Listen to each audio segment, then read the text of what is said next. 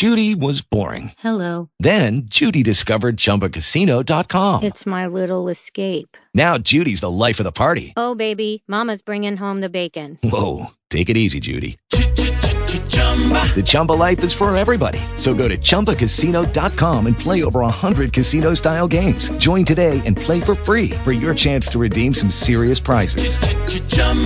ChumbaCasino.com. No purchase necessary. Void where prohibited by law. 18 plus terms and conditions apply. See website for details. Lucky Land Casino asking people what's the weirdest place you've gotten lucky? Lucky? In line at the deli, I guess? Aha, in my dentist's office. More than once, actually. Do I have to say? Yes, you do. In the car before my kids' PTA meeting. Really? Yes. Excuse me, what's the weirdest place you've gotten lucky? I never win and tell. Well, there you have it. You can get lucky anywhere playing at LuckyLandSlots.com. Play for free right now. Are you feeling lucky? No purchase necessary. Void where prohibited by law. 18 plus. Terms and conditions apply. See website for details. And take his chance. He was worse than a pig when his mind was made up. Go thy way, and be danged to thee, thought Leviticus, looking after him. Little thou wilt take, however, but to knock thy thick head again a wall. Old lady looketh out too sharp for any of they danged old Beckley carcasses. Come thee down to our house, he shouted in irony after his brother, and tell us the news thou hast picked up, and what 'em be doing in America. A fine time of life for thee to turn spy.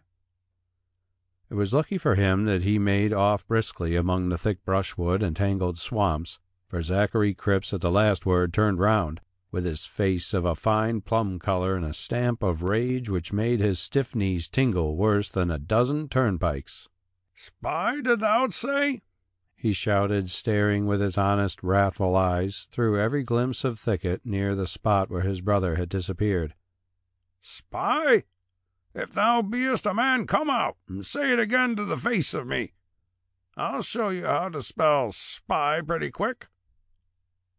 Leviticus Cripps, thou art a coward, to the back of a thief and a sneaking skulk, unless thou comest out of thy thick places to stand to the word thou hast spoken. Zachary stood in a wide bay of copse. He knew that his voice went through the wood, for he spoke with the whole power of his lungs, and the tender leaves above him quivered like a little breath of fringe, and the birds flew out of their ivy castles, and a piece of bare-faced rock in the distance answered him, but nothing else. Thou art a bigger man than I be, shouted the carrier, being carried beyond himself by the state of things. Come out if thou art a man, and hast any blood of Cripps in thee.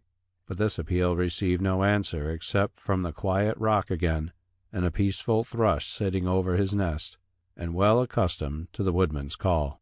Zachary had always felt scorn of Tickis, but now he almost disdained himself for springing of one wedlock with him. He stood in the place where he must be seen if Tickis wished to see him, until he was quite sure that no such longing existed on his brother's part. Then the family seemed to be lowered so by his behavior of a leading member that when the carrier moved his legs he had not the spirit to crack his whip. What shall us do? What shall us do? he said to himself more reasonably, with the anger dying out of his kind blue eyes. A hath assaulted of me, but hath a big family of little uns to keep up. I had no knowledge of how that sort of thing might drive a man out of his proper ways. Like enough, it maketh them careful to tell lies and shun the thrashing. Taking this view of the case, Master Cripps turned away from the path towards his brother's house, to which, in the flush of first anger, he meant to go, and there to wait for him. And being rather slow of resolution, he naturally set forth again on the track of the one last interrupted. He would go to this cottage in the wood, of which he had heard through one of his washerwomen, though none of them had any washing thence, and then he would satisfy his own mind concerning an ugly rumor which had unsettled that mind since Tuesday, for in his own hearing it had been said, by a woman, it is true, but still a woman who came of a truthful family, and was married now into the like, that Master Leviticus Cripps was harboring pirates and conspirators, believed to have come from America, in a little place out of the way of all honest people, where the deaf old woman was. Nobody ever had leave to the house, Never a butcher, nor a baker, nor a tea grocer, nor a milkman, or even a respectable washerwoman. There was nothing except a great dog to rush out and bite without even barking. Zachary had no easy task to find the little cottage of which he had heard, for it lay well back from all thoroughfares, and so embedded among ivied trees that he passed and repassed several times before he descried it and even then he would not have done so if it had not chanced that Miss Patch, who loved good things when she could get them, was about to dine on a juicy roaster supplied by the wary Leviticus. Grace herself had prepared the currant sauce before she went forth for her daily walk, and deaf old Marjorie Daw was stooping over the fierce wood fire on the ground and basting with a short iron spoon. The double result was a wreath of blue smoke rising from the crooked chimney and a very rich odor streaming forth from door and window on the vernal air. The eyes and the nose of the carrier at once presented him with clear impressions.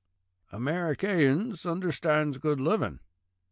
Giving utterance to this profound and incontrovertible reflection, Cripps came to a halt and sagely considered the situation. The first thing he asked, as usual, was, How would the law of the land lie?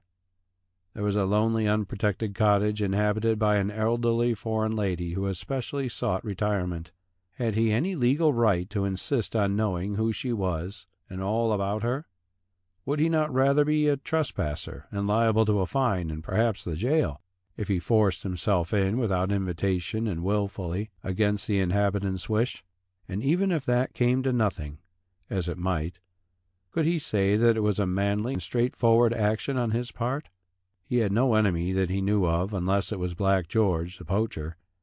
But there were always plenty of people ready to say ill natured things about a prosperous neighbor, and like enough they would set it afoot that he had gone spying on a helpless lady because she had never employed him, and then his brother's reproach, which had so fiercely aroused him, came back to his mind. Neither was it wholly absent from his thoughts that a great dog was said to reside on these premises whose manner was peculiarly unattractive, one of rushing out to bite without a bark.